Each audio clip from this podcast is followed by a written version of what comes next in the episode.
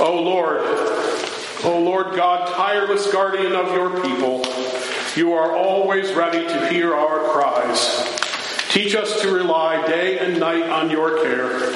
Inspire us to seek your enduring justice for all this suffering world. Through Jesus Christ, our Savior and Lord. Chapter 3, verse 14 through chapter 4, verse 5.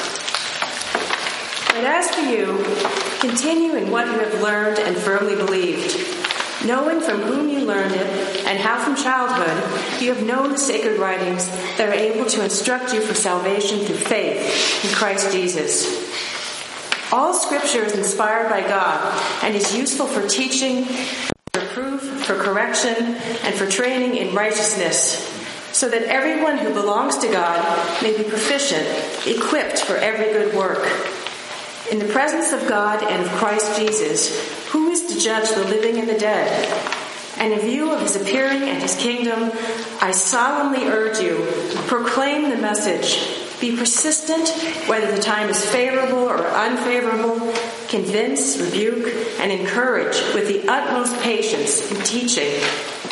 For the time is coming when people will not put up with sound doctrine but having itching ears, they will accumulate for themselves teachers to suit their own desires and will turn away from listening to the truth and wander away to myths. As for you, always be sober, endure suffering, do the work of an evangelist, carry out your ministry fully. Word of God, word of life.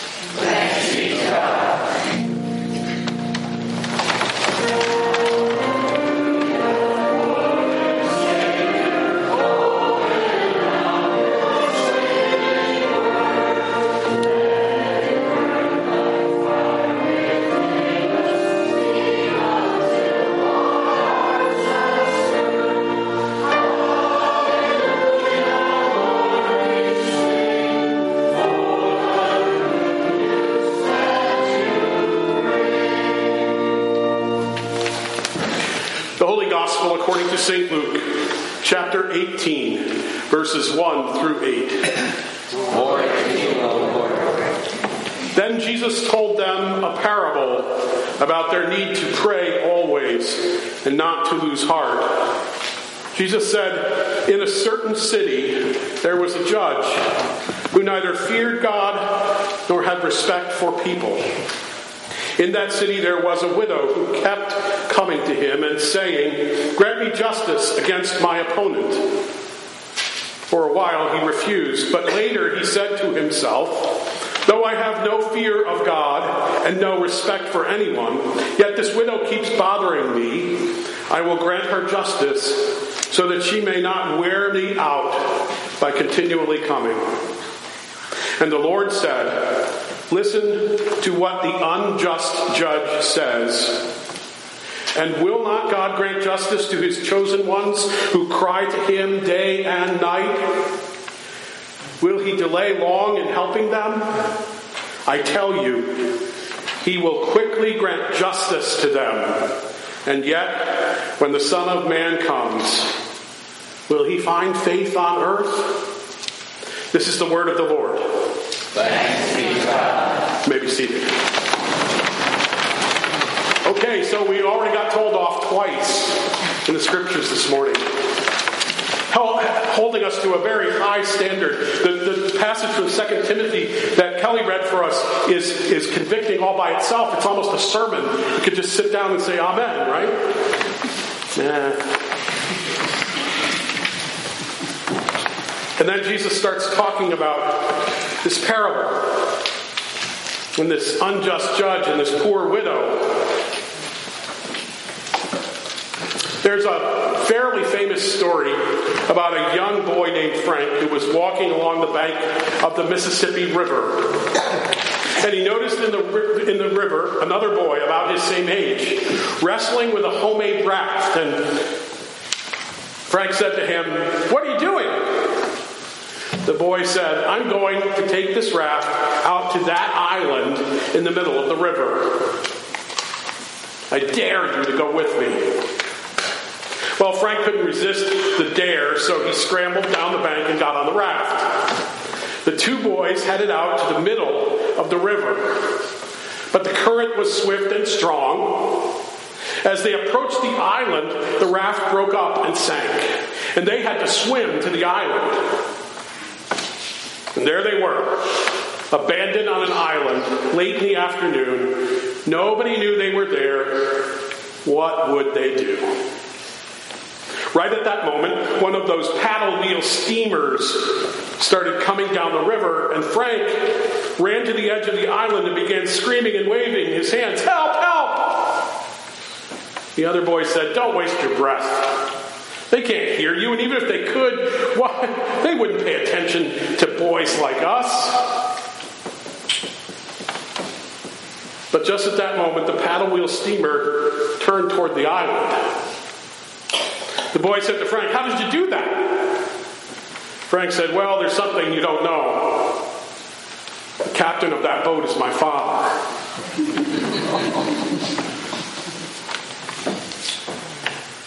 the parable of Jesus and today's parable, in fact, I would say all of the parables of Jesus, all are all Jesus' answer to the various forms of the question, what is the kingdom of God like?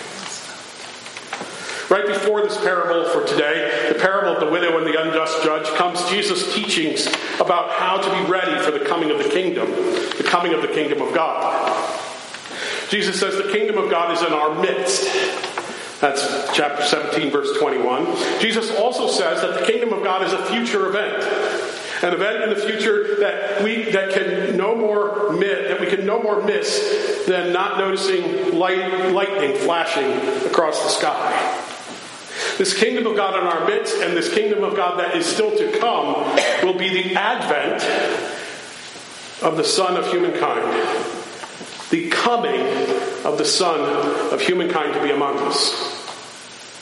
I believe that this parable of the widow and the unjust judge is exactly that a parable, a story about how to prepare for the coming, for the advent of the Son of all humankind, women and men.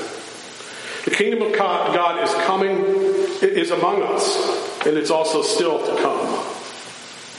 The kingdom is also the reality of God's will for and God's desire for vindication for those who cry out to God, as it says in verse 21.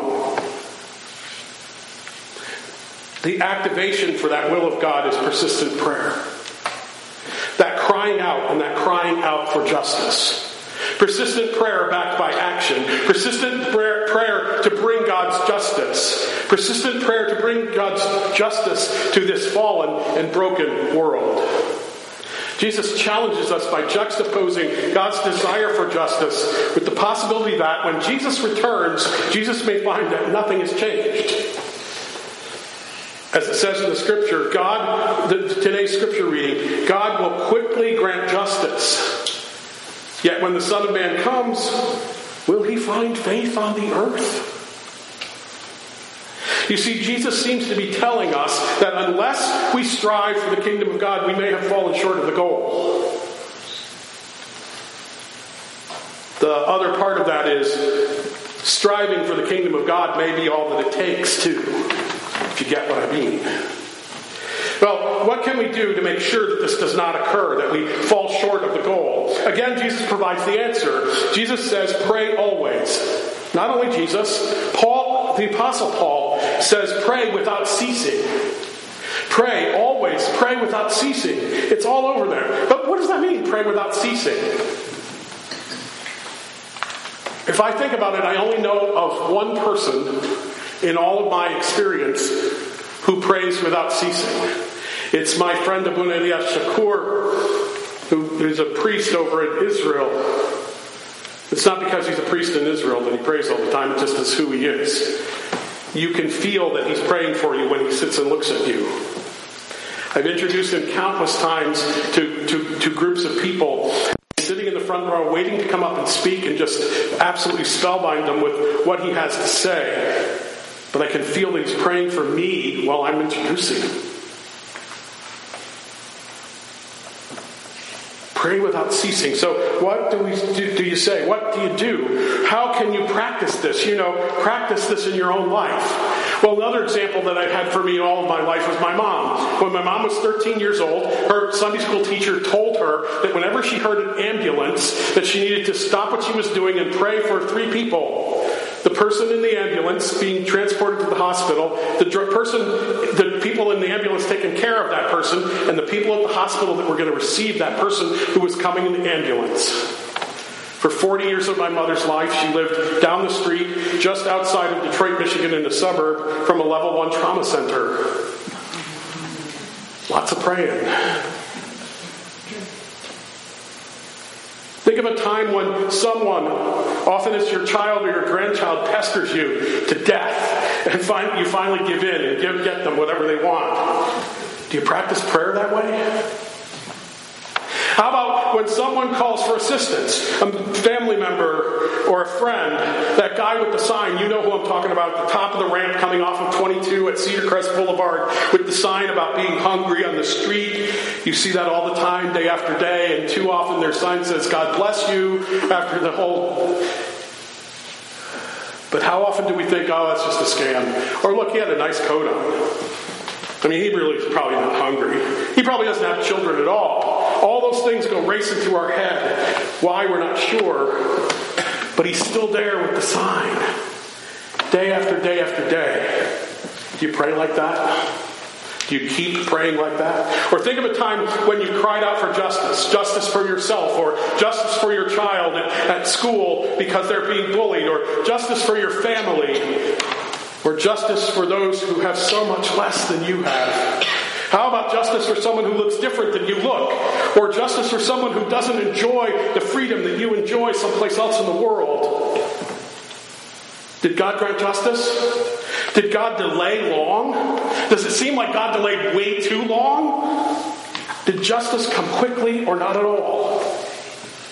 When the justice wasn't granted and delayed for a long time and didn't come quickly or wasn't granted, did you still continue to pray for that justice? And do you continue to pray for that justice? So, where does that leave us? As we ponder the nature of faith, the deep faith, the radical summons of faith, and its reach, and as we try to reinforce and deepen that faith through prayer, unceasing prayer, where does it leave us? Well, I was, I, am always helped by finding stories that help me understand concepts. So let me try this story. When the late composer and conductor Leonard Bernstein was composing his famous contemporary Mass, it, some of you may remember it, but it, it's not performed very often because it costs so much. It has so many different performers and musicians in it that it's almost impossible to, to put it on anymore. It was a work that was composed at the request and commission of Jacqueline Kennedy Onassis for the dedication of the Kennedy Center for the Performing Arts in Washington, D.C. Rock and roll, blues, classical, and jazz music mass. Bernstein said he wanted it to be an honest mass. That's a quote. When Bernstein, what Bernstein meant was that he wanted the words and music of his mass, this worship service played out on the stage, to ring true even to people who didn't see themselves as particularly religious or churchy. Well, as such, he knew that the most demanding moment in the Mass would not be the credo. Credo in Latin simply means the, the part of the Mass where they say the creed, what they believe. Most people out there believe in the culture that they live in, and at least believe vaguely in God in some way. The most demanding in the, moment, in the mass, demanding moment in the mass would not be the credo, that statement of faith within the mass. It would be the section of the mass called the Oremus, or the part of the mass that says, "Let us pray." Because to pray, to talk to God, we cannot hedge our bets about God. We have to move beyond vagueness and enter into a relationship with God, an honest relationship with God. We need to become honest with God when we pray. Sure enough, in Bernstein's Mass, when it comes to the Oremus, the time to pray section of the Mass, a chorus begins to intone a traditional prayer of confession. But then a lone tenor voice rings out. The voice soars up above the others to sing, If I could confess, I'd confess. If I could, I'd confess. Good and loud, nice and slow. Get this load off my chest. Yes, but how, Lord? I don't know. What I say, I don't feel. What I feel, I don't show. What I show isn't real. What is real, Lord? I don't know. No, no, no, I don't know. Well, now, according to our gospel reading from Luke this morning, Jesus told his disciples this parable that we're considering because they were having problems with prayer. Now, Leonard Bernstein may have assumed that only contemporary and non religious people would have problems with prayer, and when he put this in there, but Jesus knew better. We all have problems with prayer sometimes. Even Jesus' disciples were having problems with prayer, and they were with him all the time. That's why Jesus told them this parable. So, if this is about our own faith, our sometimes little tiny mustard seed of faith, but that little tiny mustard seed of faith can also has the potential to move mountains or uproot trees, it tells us in the scripture. This same faith asks us if we have heard the cry of the widows in our midst. All of the widows in our midst, including those have been, who have been silenced. And then, how have we responded to their suffering and their need? In the midst of all that, we really need to listen for the voice of God, calling us to true righteousness, true piety, and true holiness all marks of a faithful church. Not a building, a church. You get the difference? This story is really about God. This parable isn't really about the persistent widow or the corrupt judge who gave in. Rather than let the widow continue to, as it says in the lesson, wear him out. Uh, I don't really think the judge, one, was worried about being worn out. He just really didn't want to look bad to the people. Again, it's about God. Just think if this corrupt judge responds to the widow's pleas, how much more, how much more will a loving God respond to the prayers of our hearts? This same prayer of the heart, our prayer life that sustains us even in the worst of times and keeps us close to God. Reverend Barbara Brown Taylor writes, You are going to trust the process regardless of what comes of it, because the process itself, of praying that is, the process itself gives you life. The process keeps you engaged with what matters most to you. So do not lose heart, end quote. So it seems to this preacher that the, t- today's message from the gospel lesson is about God and about Jesus returning to find people who have held fast held fast through everything, and held fast and have preserved, have, have persevered in trusting God.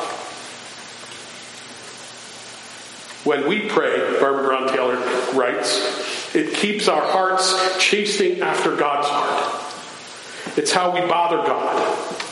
And it's how God bothers us back. There's nothing that works any better than that. End quote. So finally, remember that Jesus prayed all the time. Like after Jesus was baptized is a great example. While he was praying, it says in the scripture, guess what happened? While he was praying, the heavens opened and the Holy Spirit descended on him like a dove. And a voice from heaven said, You are my Son, the beloved. With you I am well pleased. Jesus understood why to pray without ceasing how important it is to pray in times of strength, in times of weakness, in times when no answer comes back, in times of need, and especially, especially when we have enough. Prayer is one of God's vehicles for blessing. If all that is true, then, let us strive to be and become and continue to become a people of prayer so that we might also be a people of blessing. Let us pray. Loving and gracious God, we're so grateful for this gift, this ability that we all have. There's no barriers to it. All we have to do is pray. Help us overcome our fear, our anxiousness. Help us become totally honest with you as we pray to you alone, as we pray with others, as we pray for others.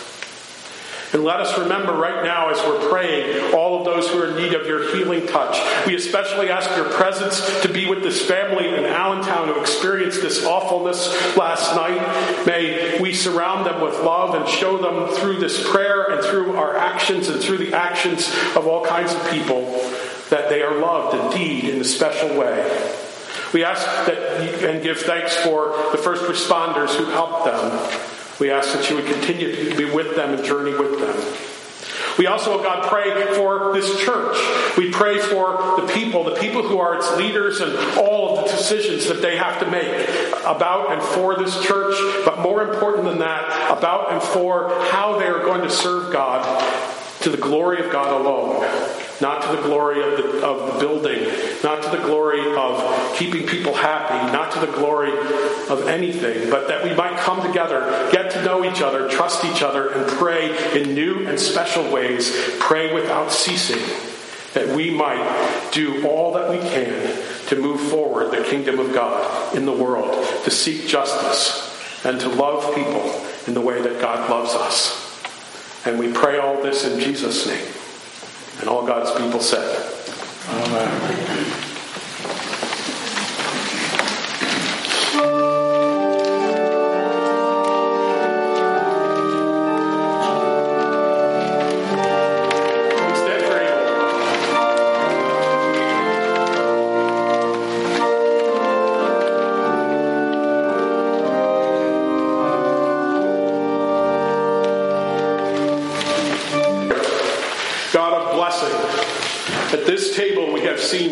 Face to face. And in the gift of Christ's body and blood, our hearts have been refreshed. Send us now to shine with your goodness and bear witness to the one we have received, Jesus Christ, our Savior and our Lord. Amen. Now hear these words of benediction. May the Lord bless you and keep you. May the Lord make his face to shine upon you and be gracious unto you. May the Lord lift up the light of his countenance upon you and give you grace and peace and joy and hope and all of that stuff. Amen. Amen.